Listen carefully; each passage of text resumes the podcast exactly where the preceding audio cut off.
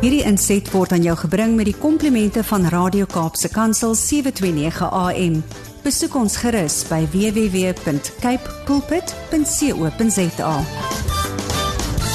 Christelike perspektief op die nuus weerspieël nie noodwendig die menings van Radio Kaapse Kansel of die betrokke programaanbieder nie, maar is die standpunt van die individuele bydraer. Stuur asseblief 'n e-pos na info@capsekansel.co.za indien jy enige verdere navrae het. Christelike perspektief op die nuus.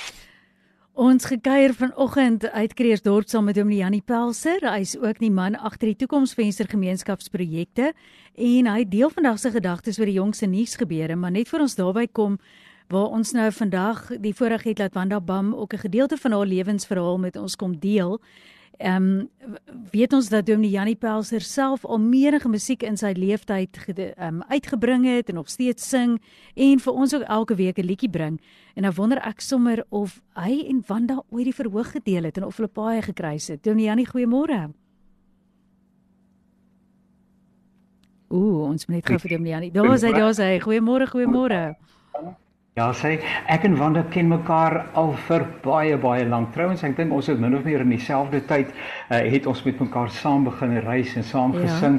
Daar's 'n generasie van musikante wat net so dig by Jan de Wet na vore getree het en veral uh, begin het om aan die evangelie ehm um, musieknote te gee by wyse van spreuke en ons het oor Suid-Afrika getoer vir baie baie jare verskillende verhoë met mekaar gedeel en uh, so uh, baie sterk ook aan Wanda groete en uh, ons soos ek gesê inderdaad 'n baie groot voorreg om vir haar te ken en ja. uh, so kan ons sommer net gesels oor kunstenaars met wie ons saam uh, die pad ge, geloop oh, het. Wonderlik. Ja. Nog, Nietemin, ehm um, nou uh, uh wat die die die nuus betref, uh, is dit 'n finansiële staatsrede wat sekerlik in die gedagtes van die meeste mense eintlik op die op die voorgrond tree, nê? Ja. En uh, ek wil tog net 'n dringende beroep doen op die staatspresident en ook uh die mense wat rondom sy program uh, dinge moet reël, die tyd wanneer hy aan die orde gaan kom en so en dat hulle tog net nie dit in Vetko Paleis se tyd sal doen nie. Asseblief tog.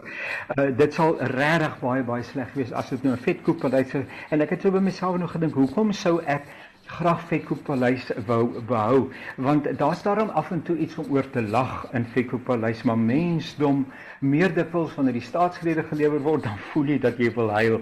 Uh, wanneer mense dink aan Vetko Paleis, weet jy dis baie keer iets wat gewaagd maar dit gryp daarom die verbeelding aan. En uh, baie keer moet jy so tussen die lyne lees en jy moet bietjie in prentjies dink en prentjies kyk en prentjies luister en en dis weer en so aan. Maar die staatsrede laat meestal niks aan die verbeelding oor nie. Fink wil hy vat net 30 minute dan is dit klaar, maar die staatsrede hou net aan en aan en aan. Dit wil net nie klaar kry nie. En uh wanneer uh, Fink wil hy aan die orde kom, dan is daar daarom elke keer iets wat van 'n ander inval soek. Maar die staatsrede more the same. Dit gaan nou 7 jaar wees en as jy mense na die media kyk en hoe mense daaroor skrywe, dan is dit alreeds die gevoel dat ons die voordrag al gehoor het en dat dit weer 'n keer gelewer sal word. En ek wil ook nogal sê, maar nou moet ek dan nou net versigtig wees want ek is daarom 'n ou dominee, maar as ek nou net sê daar in Vetkoepelys is daar daarom iets om na te kyk, nee, daai boebo is eintlik 'n mooi meisie, maar ek jou sê, nou wanneer dit by die staatslede kom en die staatspresident kom, nou ja, nou weet ek nou nie of dit uh, of dit altyd kan vergelyk nie. Nee, wat? Uh, ek maak nou sommer net 'n grappie, nê? Nee? Uh, vanaand is dit die staatsrede en ons uh, sien met verwagting uit na dit wat die staatspresident gaan voordra, maar ons hou tog wel ons asems op omdat ons nou al die verlede geleer het uh, dat um, die staatsrede dikwels maar teleurstel. Natuurlik is daar mense wie se werk dit is om nou te wys dat dit nie geslag was nie, maar maar selfs vir sommer gedoodgewone mense soos ek en jy, uh, is dit so. Is julle nog daar? Ons is hallo, hier. Hallo. Yes. Daar sê vir gewone mense soos ons moet ek sê uh, bring dit nie altyd uh, uh, regtig daadwerklike en konkrete hoop vir die toekoms nie.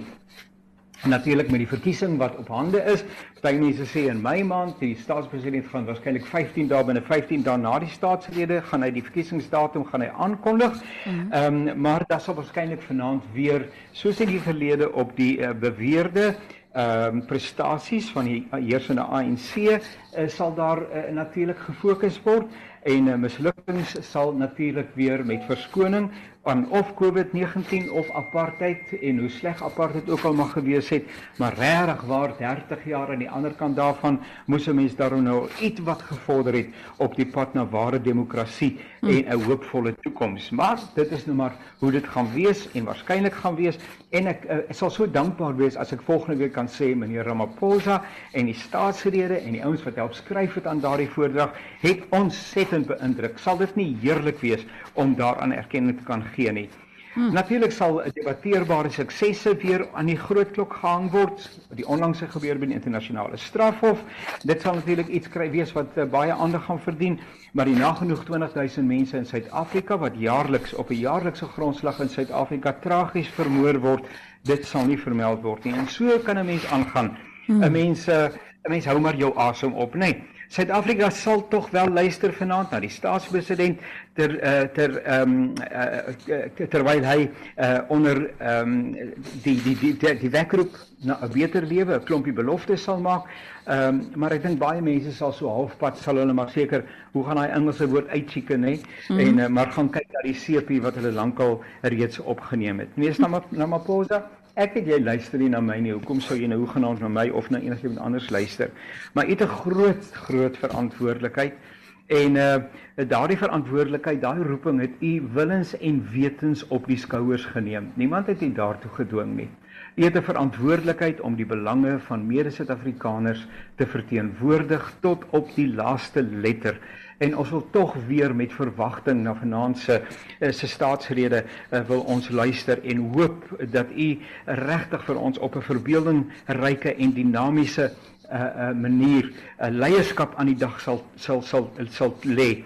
En uh, dat u ons met innoverende en goed nagevorsde idees die toekoms in sal neem uh, en met met beloftes wat in die nabye toekoms, hoeveel honderd dae was daar nie al in voordragte gewees waarvan daar niks gekom het nie, kan die volgende 100 dae dalk inderdaad 'n verandering in Suid-Afrika teweegbring. Hmm. U praat vanaand namens die nasie meneer Ramaphosa, u is die stem van die burgers van Suid-Afrika. Moenie teleurstel nie. Ek pleit by u, moet asseblief nie vir ons teleurstel nie behalwe dat ons vir u sal bid want ons is kinders van die Here en ons glo dat ons moet bid vir leierskap die Bybel maan ons daartoe en so aan wil ek daarom vir u sê as u hier en daar vasval soos in die verlede met dieselfde retoriek en dieselfde redevoering en alles wat daarmee saamgaan dan sal ons aan hierdie kant van die TV skerm begin sing help 'n bietjie help 'n bietjie help 'n bietjie daar o help 'n bietjie daar o help 'n bietjie daar Sommige net so dingetjies oor vanaand se staatsrede. Dit is Dominee Janie Pelser daar uit Kreersdorp. Ons sê ook dankie vir sy perspektief op die jongste nuus gebeure. En soos ons ook daar gehoor het, kom ons bid ook vir alles wat in ons land gebeur. Hierdie belangrike bymekaar koms, maar laat die uitkoms daarvan ook 'n anderste uitkoms sal wees as gewoonlik en kom ons raak nie moeg om hoop voor te bid in ons land nie. Dominee Janie, ons hoop jy het 'n baie geseënde week en dag en ons gesels weer volgende week. Blessings vir julle hoor. Totsiens, totsiens. Hierdie inset was aan jou gebring met die komplimente van Radio Kaapse Kansel 729 AM. Besoek ons gerus by www.cape pulpit.co.za.